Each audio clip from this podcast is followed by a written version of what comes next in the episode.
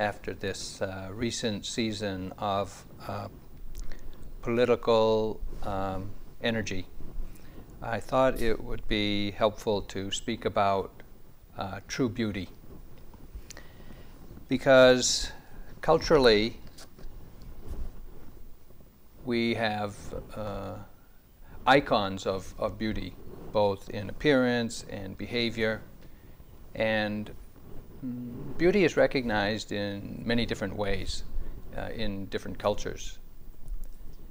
But I think that there is a true beauty um, potential within each one of us that when developed or when uh, uh, cultivated is recognizable by everyone uh, and not only uh, those on the political spectrum of the left but those on the political spectrum uh, on the right but also in other uh, cultures and at other times we could say that uh, inner beauty is not really uh, culturally defined so much as it's an inner uh, radiance, really. It's not uh, exotic, it's not uh, esoteric, it's quite generic, really. And it's very uh, simple what we do here in developing awareness is to actually cultivate the, uh, the most noble aspirations, the most noble qualities within our heart. When you think about it, here we are, humans on the face of the earth. What is our potential as an individual. What is the greatest, uh, not even the greatest good we can do or the greatest recognition that we can, or achievement that we can accomplish, but what is it that is within each one of us as a human being that can be brought to uh, maturity or brought to fulfillment or how would we recognize uh, greatness within uh, humanity, our own humanity, our own humanness. It's not, it's not what we read in the newspaper each day. It's not what's on the news. It's not in the movies. It's within the, the quiet of our own heart that we um, begin to recognize and value really the uh, the human the humanness within us or the human qualities within us.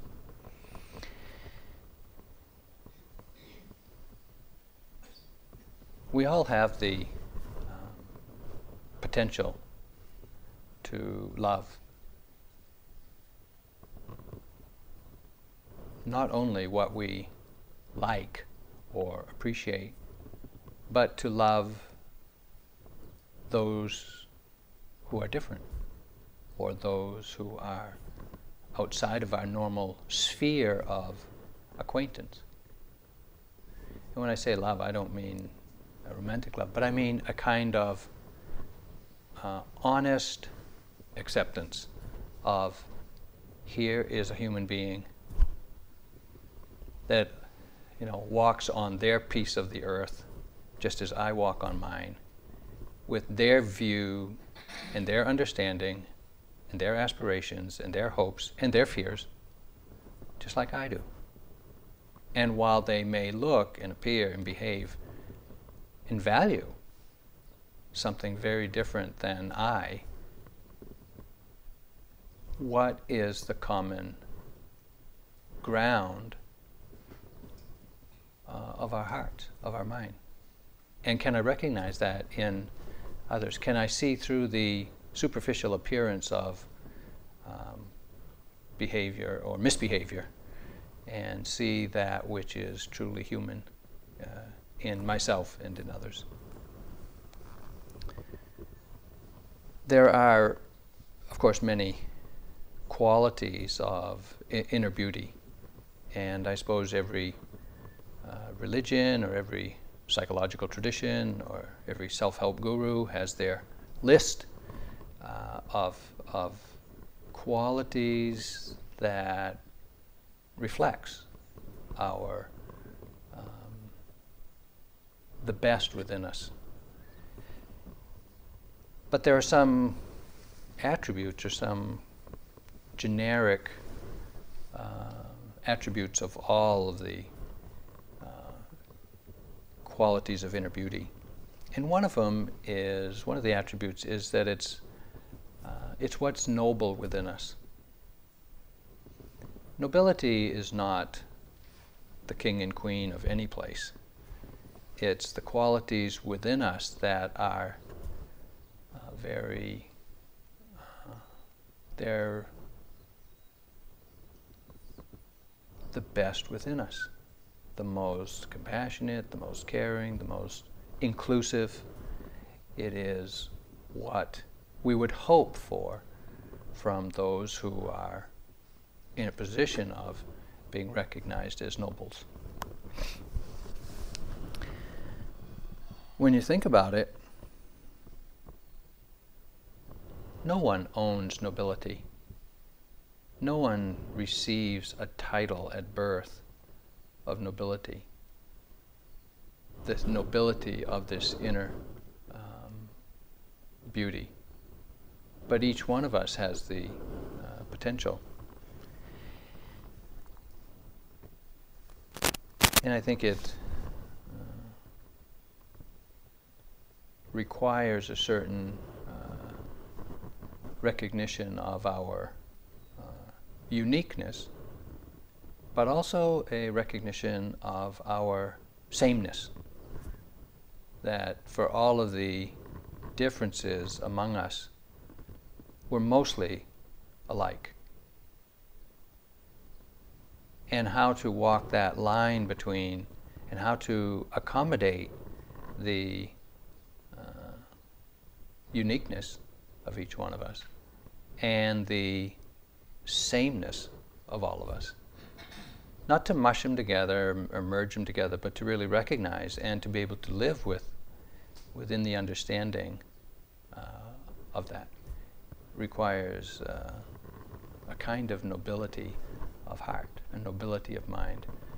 It really calls forth something that's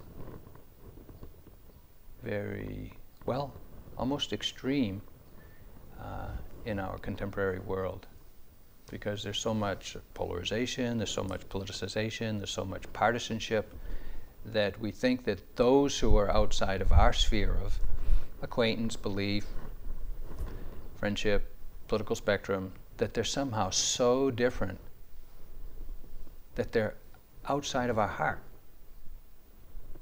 And really, the challenge for us is to see that we're mostly alike.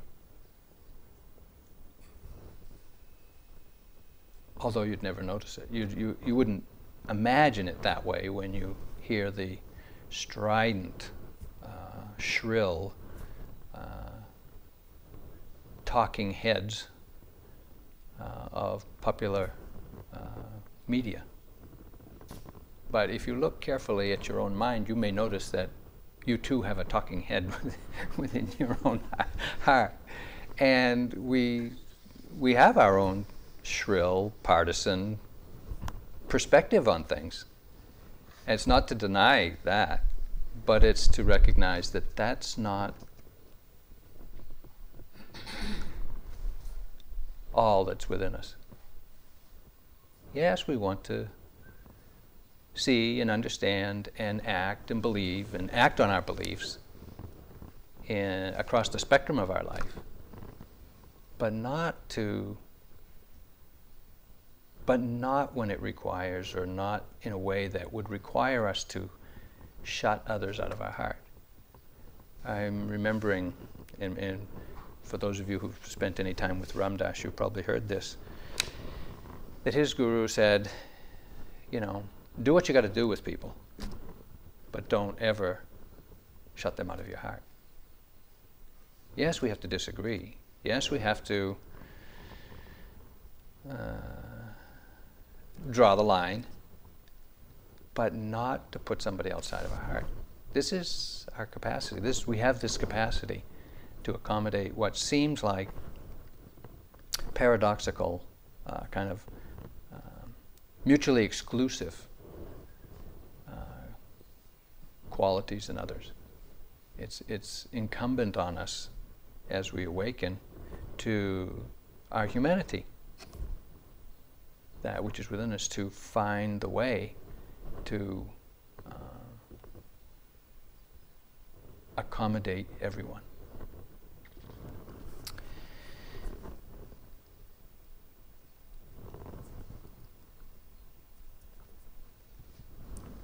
Second attribute of awakening to our humanity and uh, our own inner beauty is that I think all expressions of inner beauty accommodate others, requires uh, or is a display of some compassion, some caring, some consideration for where others are coming from, how others are in the world, and the conditions that they're uh, living with. And while we all would like to be, and maybe find it easy to care at a distance for mm, those who suffer natural catastrophes or the poor people of Burma who are voting today for the first time in 20 years, whether it makes any difference or not, or really um, the kind of compassion I'm speaking about is the ability to make space in our heart for everyone. The ability to make space in our heart for uh, how others are. And this takes a tremendous strength of mind. We really have to uh, strengthen our mind to open to and actually feel that which is maybe not pleasant, not expected, not what we're comfortable with.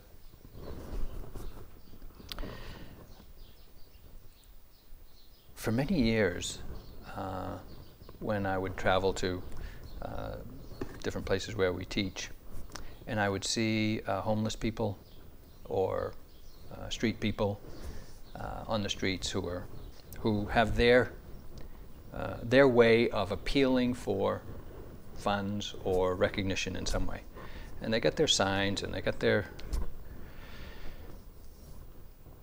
well, they are who they are a lot of times, or I found that for many years, I would rather avoid them. Or if it was impossible to avoid them, I would rather uh, ignore them. Just not have to deal with what it provoked in my mind the judgment, or the shame, or the pity, or even sometimes my own fear. My own fear of them, or my own fear that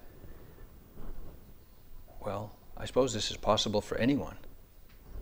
And so it was more convenient for me to avoid, uh, deny, dismiss, uh, just not deal with, not have the strength of mind, really, is what I'm saying. Not have the strength of mind to open to and see that person for how they are, who they are, what they are, and to recognize the, uh, you know, 99% of them that is just like me. So, more recently, I have begun to uh, spend time with them, or just to recognize them, to, to really make the connection, to make a human connection with the person sitting on the street, whatever their story, whether I believe it or not is not important, whether I, anything about it. It's just here is a human being. They're doing what they can or what they need or what they feel they need to do to get by today. You know, today I'm doing what I need to do to get by today. And they are doing their thing. In some ways, you could say, as you know, I think it was Shakespeare said, you know, we're all players on this stage of life.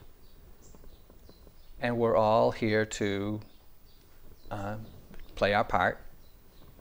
And we're all making this story of, contributing to this story of humanity. On this stage, can I accommodate all the players?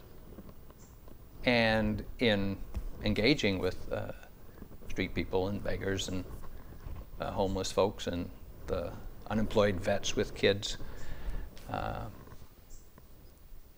it's really now has become enjoyable. Partly because I recognize them as a human being. And I, I, I do this by, by uh, making eye contact and then asking them, What do you need? What do you want? And I, th- I think it's an unexpected question. Of course, I mean, who would dare? So when, when I ask, What do you want? Uh, the first person I tried it to was, was actually a fellow in, in uh, So he came up to me and he says, Are you going to spare change?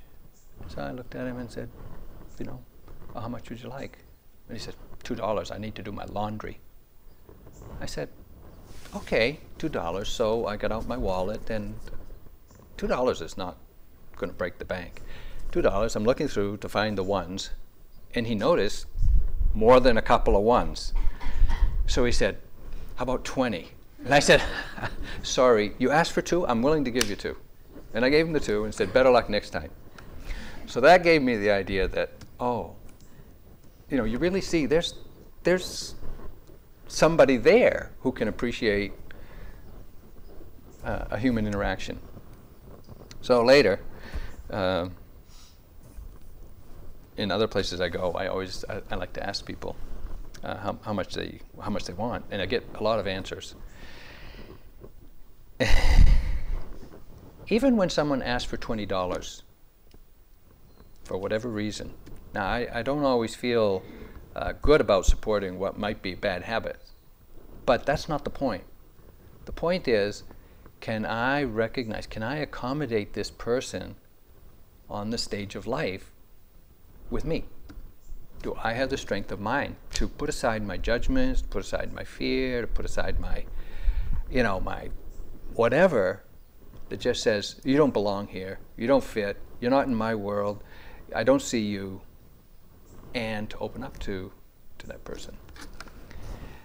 Um, more recently, Kamala and I were in San Diego going uh, with all the family going to attend our granddaughter's high school graduation. And after the graduation, I was feeling very um, exuberant and happy. We going out to dinner, taking the whole family out to dinner. And everybody had gone into the restaurant, and as I was finished parking the car, I came to the restaurant, and there were a couple of uh, men about my age sitting on the sidewalk outside the restaurant, and they were in a festive mood. Uh, they were also had their sign, but they had already been helping themselves to the festivities. And so I said uh, to them, "Oh, hi, hi, how's it going? Oh, it's great. Blah, blah, blah, you know, whatever." So I said, uh, "How much would you like?"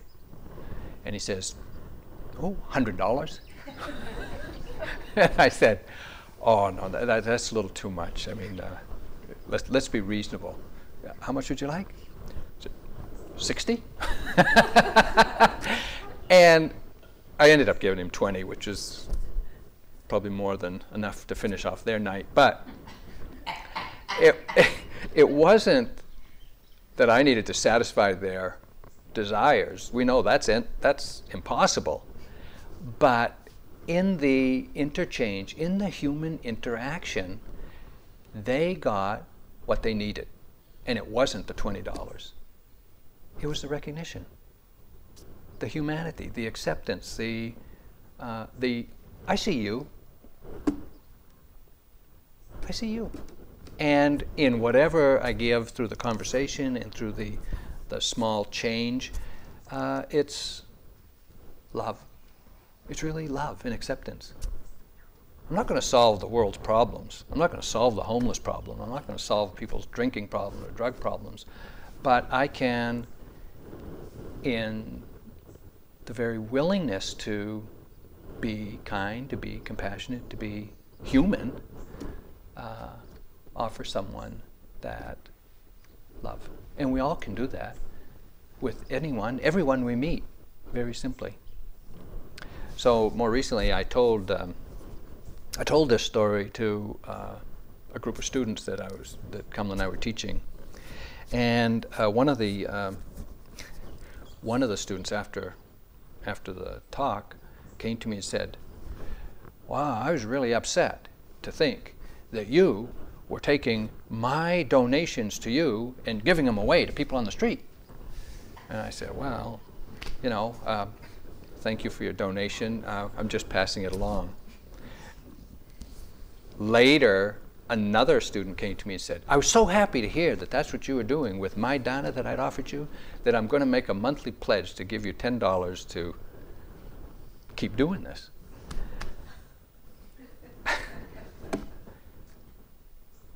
It's all within our own minds how we see, how we approach conditions, and whether we see. Here's an opportunity to develop our own hearts, our own humanity, that which is noble, that which is uh, the best potential within us. And we have this opportunity every day, every one of us, many times over. Another um, attribute of, of inner beauty is being resourceful, being skillful, being uh, creative in how we deal with the conditions of life, how we deal with both the challenging conditions, which force us to be creative, but how we deal with also the, you know, the gifts of, of uh, life. Probably all of you, I was out of the country at the time, but probably all of you kept some tabs on the miners in Chile and their whole drama of being underground for a couple of months and the whole world's hoping, wishing for them to uh, have some success to the uh, efforts to, to uh, recover them, to save them, to, to get them out. And of course, it was successful, and it's just tremendous boon for uh, the world to see, to have their experience to kind of coalesce around. And I was reading a comment uh, just recently saying how it was really kind of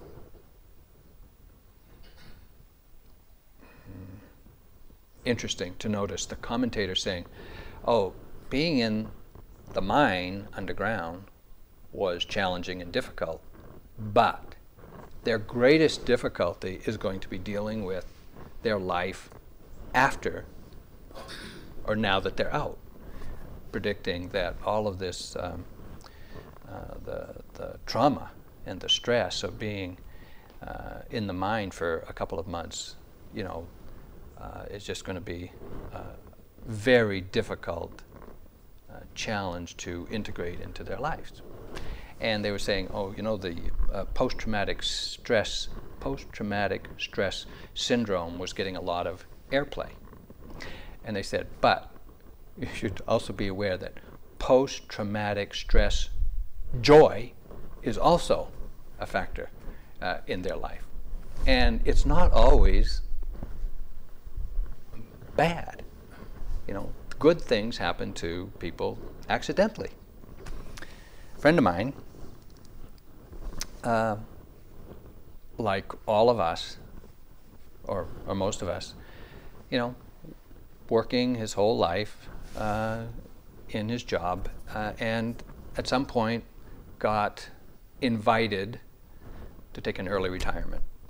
So he did.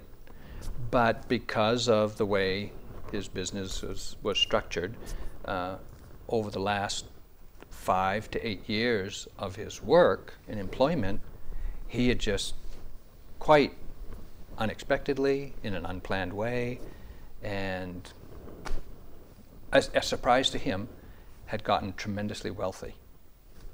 Just an accident of conditions. Just things happen.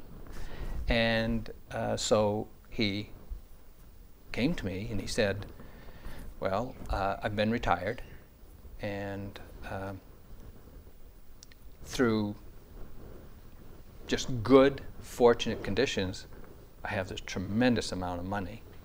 And he says, I, I, my wife and I have over the past few years have been, you know, we do our generosity, our, our annual gift giving.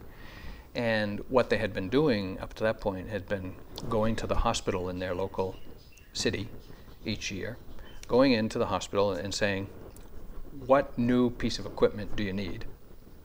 And you know, they'd say something, a lot of money.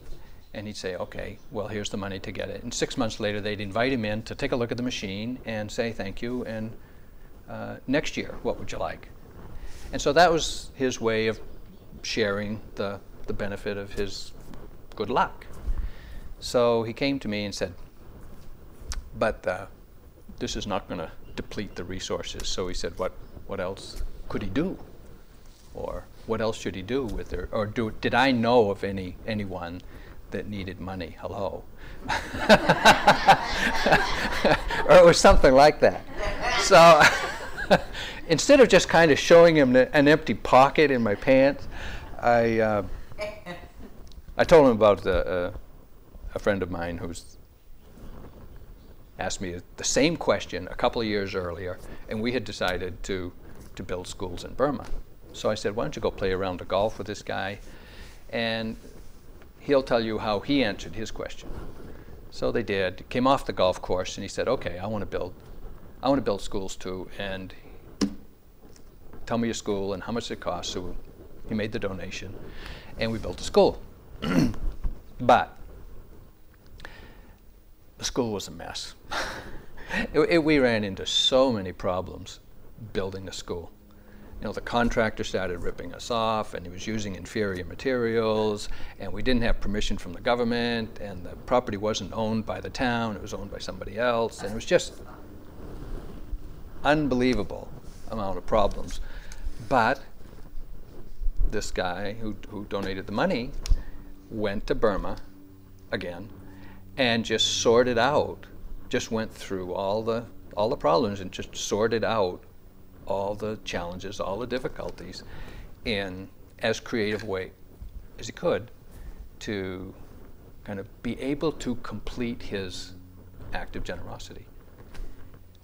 And it was not his it was not his usual uh, uh, way of getting things done in life. But he was very creative. He was just very willing to do what had to be done energetically, creatively, using all of his skills as a retired business, businessman to, to deal with conditions that were uh, not pleasant.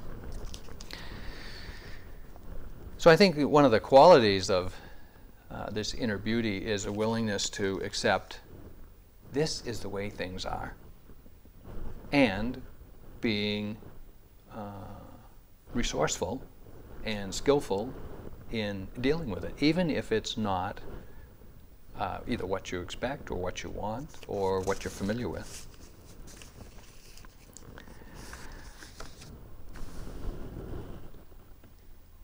Another attribute of uh, inner beauty is recognition that it's not all about me. And I think there's even a bumper sticker says, it's not about me, it's about we. It really is about we.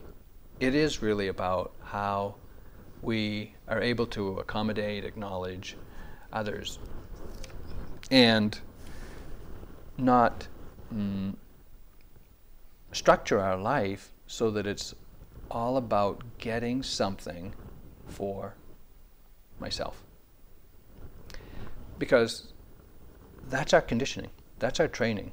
We're taught this in the family and in our schooling and in our careers to do what we can or need to to get what we can or need to for ourselves. And while that's necessary and good, um, there's also another side, or there's another potential within us that can get in what we need for ourselves, but also what we can do for others. a friend of mine, talking to just the other day, was telling me a story. He said he went to uh, went to one of the golf courses to play golf. Got out of his truck or drove up to the parking lot, opened the door of his truck. The wind caught the door, whipping it open, slamming it against the car next to him, putting a nice crease in their back door. So he looks around, he says, Nobody saw that. And he thought, all I got to do is just back up, move, move over a few parking lots, sight unseen, no problem. But he knew that while he could get away with it externally, he couldn't get away with it internally. And if he had taken the opportunity to just kind of, well, deny, deceive, avoid, minimize, whatever it was, the way things were, he would have to live with it. And in having lunch with him the other day, he said, I could have avoided that whole situation um, just moving over. And in, in five minutes, not in the parking lot. But he said it would be in my heart, in my mind, for weeks. Well, if we know this about ourselves, we know it because we're paying attention. If you pay attention, if or as we pay attention, we'll see what it is that causes our own heart to contract, to feel that kind of discomfort. Sure, it's unpleasant. You got to go find the person whose car you creased. And he did. He found the person and, and traded numbers and whatever, and, and did that and it takes some going outside of your comfort zone, both personally, financially. Uh, there, I suppose there's some shame in thinking, God, I should have known the wind was going to grab that door. The creasing of the door is not the problem. It's what we do afterwards with our own heart, our own mind, and our own intention. You know, it's not you don't, you're not a bad person because the wind catches your door and slams it against another car. But what you do with that is going to stay in your heart for a long time. So we have this opportunity to, to really um, understand that while he seemed to be alone in his actions, he really had to accommodate, or when he awoke to the other person, awoke to the other person's uh, recognition of the car and the damage and whatnot, then he couldn't couldn't keep them out of his heart, and so he had to act and respond in a way that also included them. But it wasn't convenient, and I think that that's part of the uh, confrontation of uh, cultural conditioning and our aspiration to uh, become uh, all that we can be. Because often our cultural conditioning is not uh,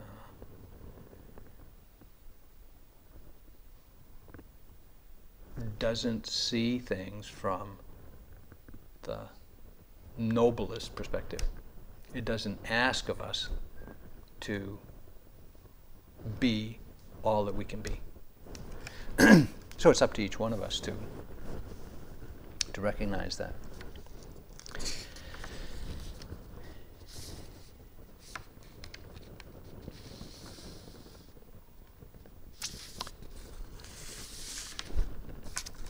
I wanted to speak about wisdom, the understanding today that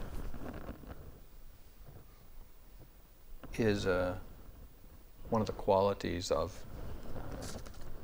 inner beauty. Because as we understand, we will act.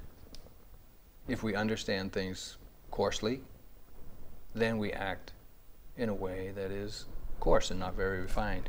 If we have a very refined discernment of the way things are for ourselves and others, then we act with more uh, refinement in the world.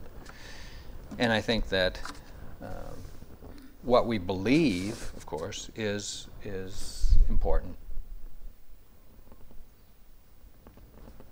But belief alone is not enough. It's really how we act. And what is it that we're acting on? What belief are we acting on? What, what understanding, really, do we bring to the situations in our life that uh, either uh, recognizes inner beauty or, uh, or not? One of the um, understandings that I think is most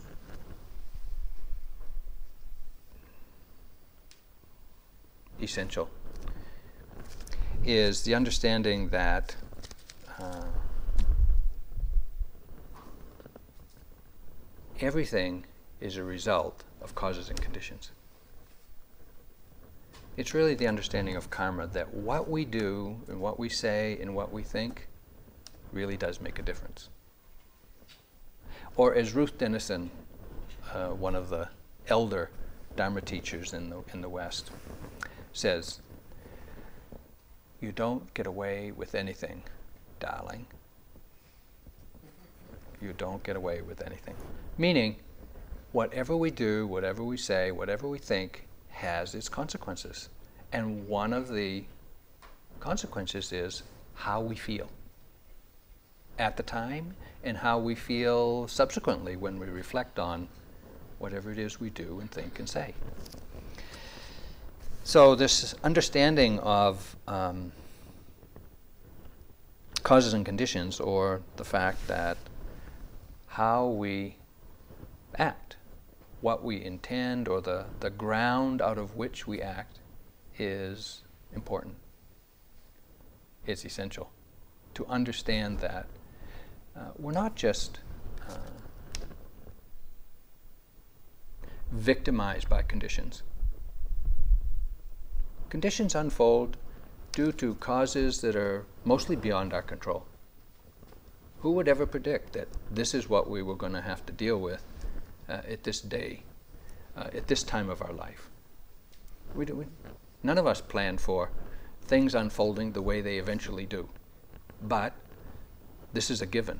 Things are the way they are. This is a hard uh, understanding to, to come to, to even accept, because we want things to be the way we want things to be. You know, and, and along with that belief is some assumption, unexamined assumption, that we can make them be the way we want them to be. And we cannot. it takes uh, a very humble uh, awareness, humble wis- wisdom to be able to uh, acknowledge this is the way things are for us physically, uh, emotionally, politically, uh, financially, uh, in, in every spectrum, across the spectrum of our life. When we struggle with the way things are, the struggle is a form of aversion or attachment or confusion, believing somehow that we are entitled to things being different.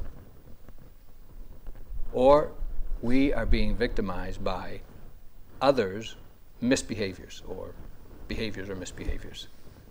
And neither one of those is true.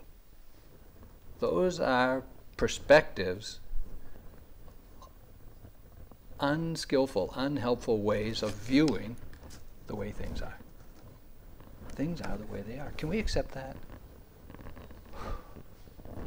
What does it require to, to, to do that? Well, it requires a, a change in our understanding that we don't control everything in our life, that we can't make it happen. Blaming others is not the path to nobility, it's not the path to happiness. It's when we are willing to uh, find a way to accommodate this is the way things are that we really start dealing with things as they truly are to the best of our ability.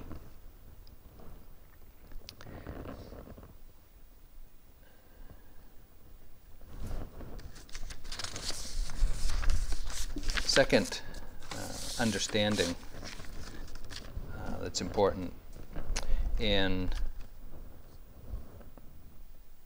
enhancing or flourishing really flourishing as a human being is is recognizing that the way things are is the way things are.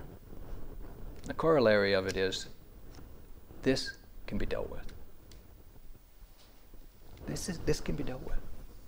No matter how bad it gets. I can't imagine what those miners first thought, trapped half a mile underground, with no communication for 17 days.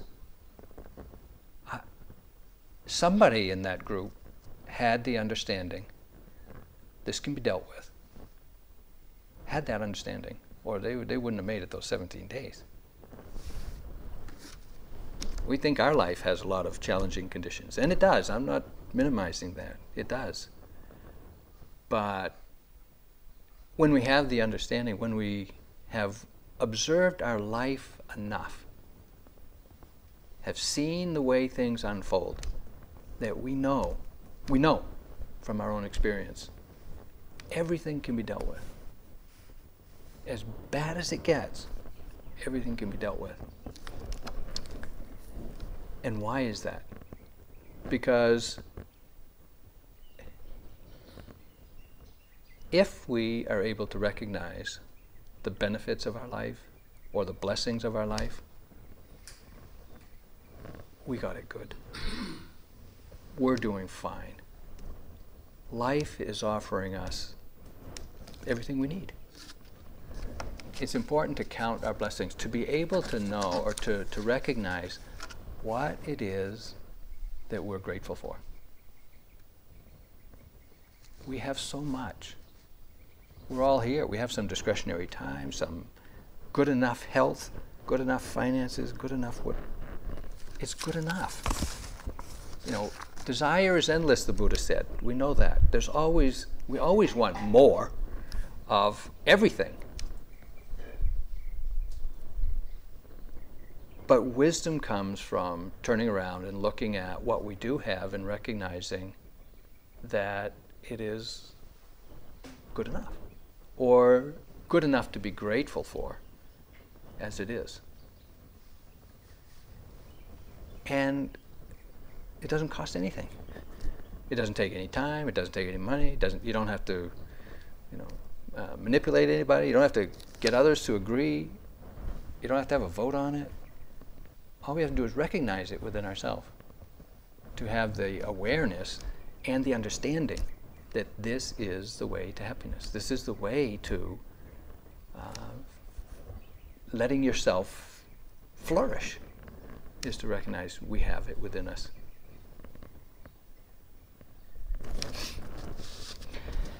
Recognizing this is the way it is, this too can be dealt with. And then asking yourself the question also what is enough? One of our students in Palo Alto, who used to come to our month long retreats here up at Silver Cloud, uh, um, started this foundation called What is Enough? where she would take this question into the corporate boardrooms and try to get corporations to really ask of themselves what is enough in, in the field of whatever it is they're doing what is enough when will their bottom line, top line, whatever it is, when will it be enough? And I think it's a good question for each one of us to ask ourselves what is enough? What is enough? Because what we see is that less is often more. It's kind of like emptying out the closet. You know, when you go through the, uh, the closet or you go through your attic or you go through the cellar and you see all of the stuff that you've accumulated and you kind of throw it out you give away, you redistribute, you package it up and give it as gifts, whatever. You don't lose anything in letting go of what you no longer need or what is no longer serving your life. Actually, we end up with more spaciousness, more free time, more of a sense of uh, unburdenedness in our life because we know how to let go. Learning how to let go is not easy, but it is a profound understanding. It's a profound wisdom to know that letting go is not out of a sense of deprivation or even doesn't always result in a feeling of deprivation or having to go without. It actually makes space in our life for not more stuff, but more life.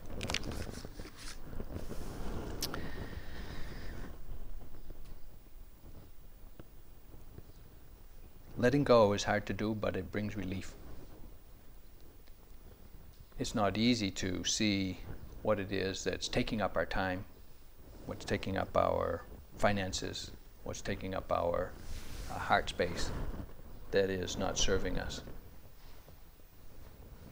All of us feel, most of us feel that our life is the way it is, and that's the way it is. It can't change, it can't be different, it can't be you know, we can't see another way. If it's forced on us, we'll accommodate it. Maybe reluctantly. But when we understand, when we see that we've been through so much in our life, we've gone through changes that have been forced on us, other changes that we've chosen, we are the architects of our future. We have the capacity to play a part in how things will be. We can't control everything. That's beyond our reach. That's not, that's not within the human capacity. That's not the human potential.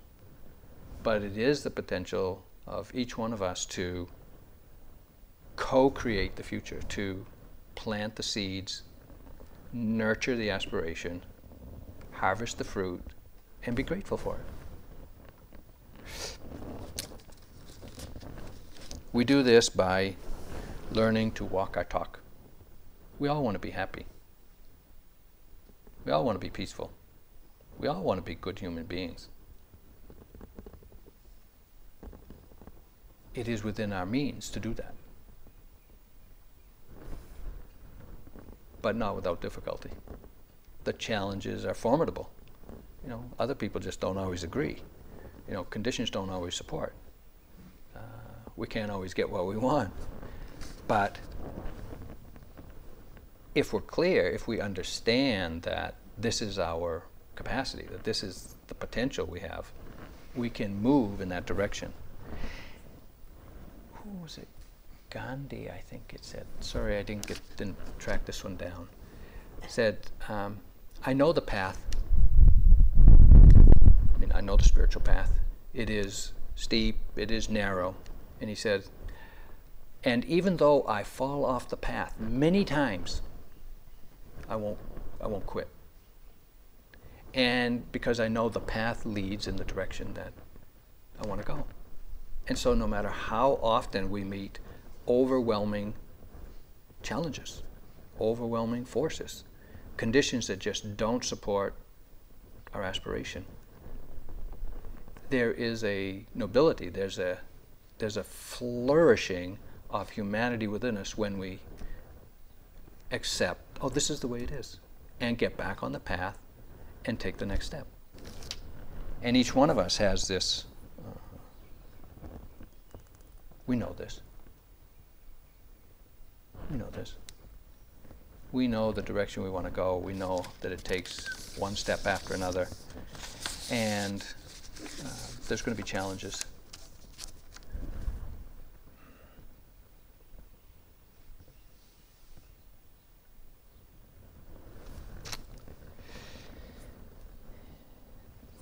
When you think of people that you value in life or that you recognize something special within them or you honor them, what is it that we're, we're recognizing?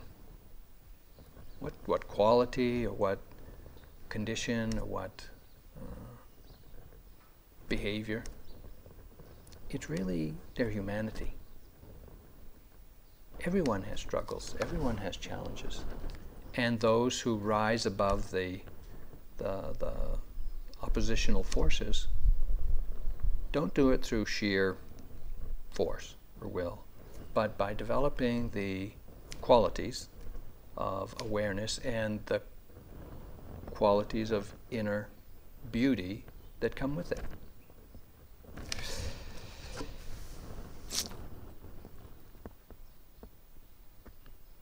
Kamala likes to say that this understanding or these understandings is really advanced common sense.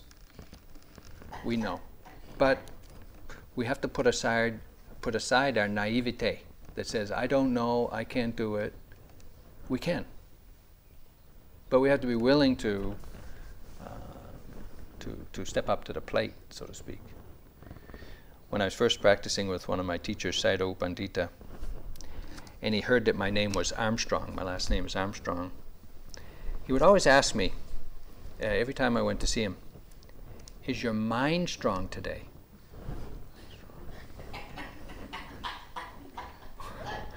I had no idea what he meant. Is your mind strong today? Is your mind strong today? Do you know what he meant? Is your mind strong? It took me several years to figure it out or to, to, to finally get it it's is your mind, is your heart strong enough to acknowledge, really, the way things are? This is the way it is. Without blame, without, without resistance, without aversion, without anger, without, you know, feeling victimized, but just to acknowledge this is the way it is. It can be dealt with. When, you can re- when we can see that, when we can see the conditions of our life in that way, we have a strong mind. It's not you know, closed mind, but it's the mind that's open to the way things are, the mind that's open to and resourceful in, in dealing with uh, simply being fully human. And really, this is the direction that uh, inner beauty uh, takes us to simply being fully human.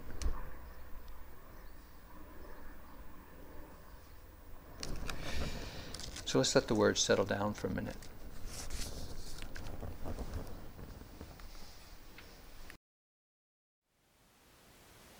Thank you for listening. To learn how you can support the teachers and Dharma Seed, please visit dharma dharmaseed.org slash donate.